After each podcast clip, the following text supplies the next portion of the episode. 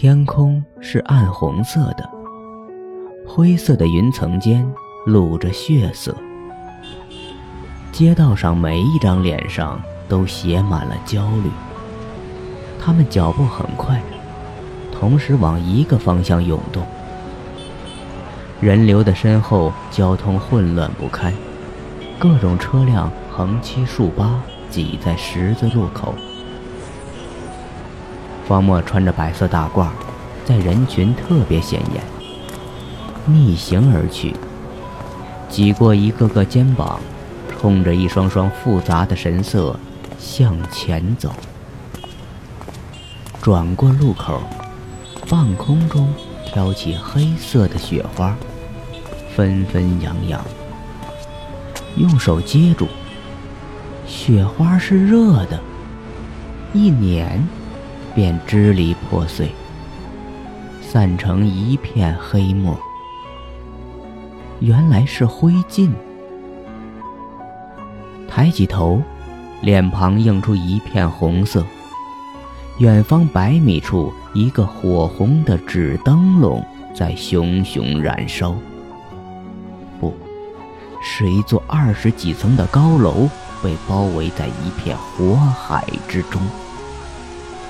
高楼的下面，十几辆大红色的消防车，共同向空中架着水柱。但看看将夜空烤红的大火，不过杯水车薪。一辆辆警车闪着红蓝亮光，从他的身前闯过。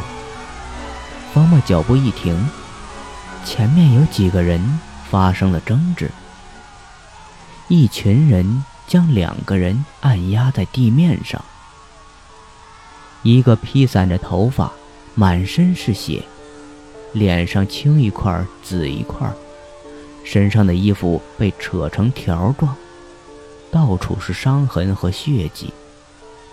被揍的男人有些体力不支，跪在地上，眼神迷离。另一个人被用胶带封住嘴。两个武警穿着的汉子死死扣住其肩膀。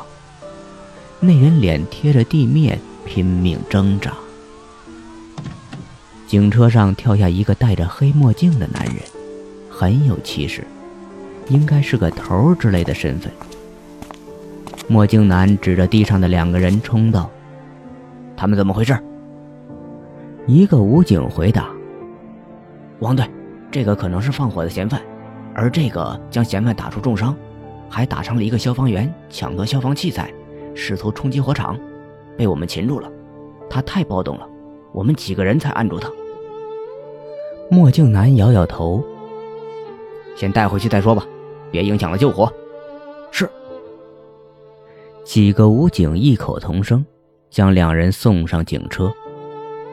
这时，被胶带封住嘴的男人一抬头。瞳孔猛然放大，看见了方墨。方墨一愣，竟然是无忌。虽然年龄上要年轻很多，但无忌的国字脸和脸上与生俱来的那种气势，太让人印象深刻了。方墨没有说话，没有行动，抄着口袋，冷眼盯着无忌。无忌猛然间身体一晃，撞开了左右的武警，一手撕开了嘴上的胶带，清出半个身子，另一只手抓向方墨。可惜太远了，他抓不到。左右的武警反应过来，扣住了他的脖颈与肩膀。方医生，方医生，帮我拦住他们！我要进去，我要进去！再次被制服的无忌仰天大喊，墨镜男和另外几个武警的目光落在了方墨身上。方墨装作若无其事，从容地走过，步伐和眼神没有一丝动摇。纵然对方是无忌，可刚才他也看见了，袭击消防员这种行为。如果被误认为同伙的话，他也要被擒住。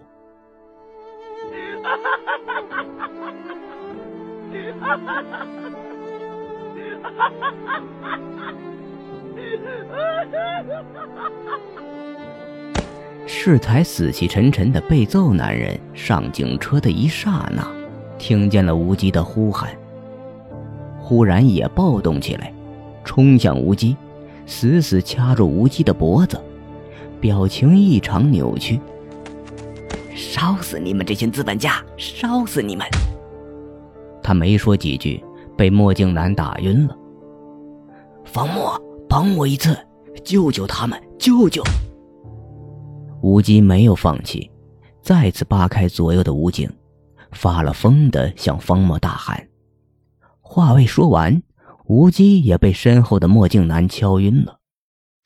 接着，几个医护人员冲过来，将无极抬上了担架。他们用皮带将男人捆绑起来，并开始注射镇定药物。至始至终，方墨都没有任何反应。但还是引起了墨镜男的怀疑。墨镜男拦住了方墨，口气很硬：“站住！你什么人？与刚才那人什么关系？”刚才，方墨皱着眉头转过头，整理下白大褂的领子，咳了咳声音：“我是隔壁街诊所的医生，见到这里出事了，想过来搭把手。”不知道你指的刚才是什么意思？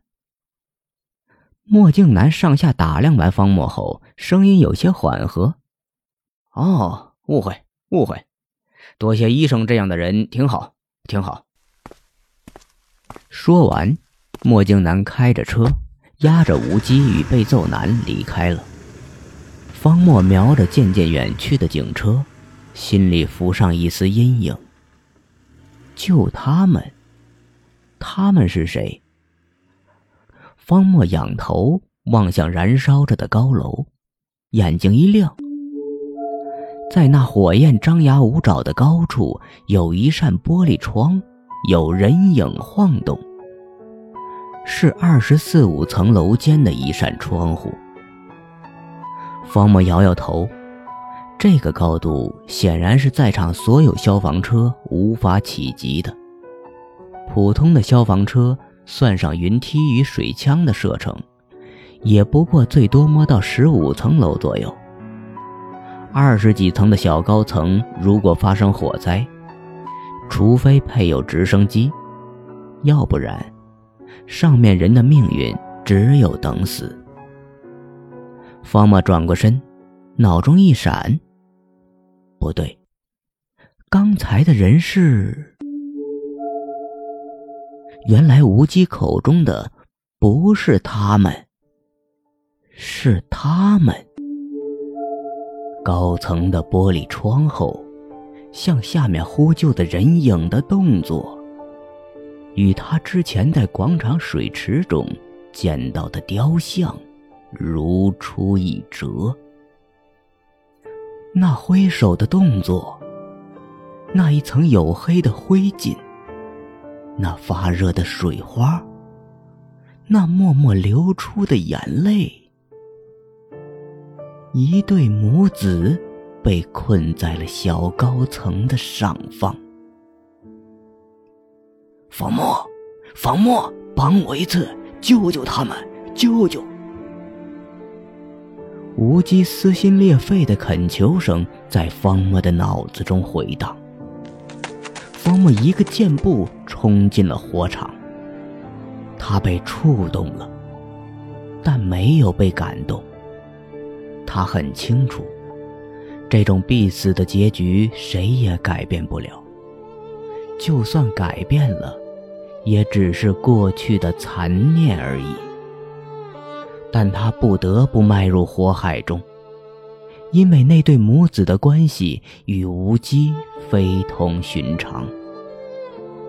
如果他们是亲人，那么那个地方一定能找到无机的真实身份。噼里啪啦的火焰将楼梯烧成一个看不清方向的火窟窿。方墨只能根据脚下的感觉。判断出自身向上攀爬的状态，一阵狂奔下来，他计算了下，应该还有二三层就能到达求救的位置，而脚下的楼梯已经变得虚实不定。这座由无机潜意识构建的城市，构造的大楼，随着无机情绪的崩溃就要崩塌了。再加上他不断错开烈火，保全自身，对这个世界的意识污染。大楼已经摇晃了起来，随时都有倾覆的可能。哪里走？旁边的火墙中伸出一只燃烧的手臂，一把抓住了方墨的脖子。烈火中露出一张被烧成炭质的尖下巴。巴雷特，你还没有死！方墨一拳轰在对方的脸上。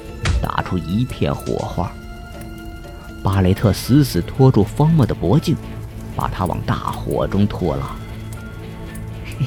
我等了你好久了，在这里我就要杀死你。凭你，方木肘部一捅，手臂上传来一阵酸痛。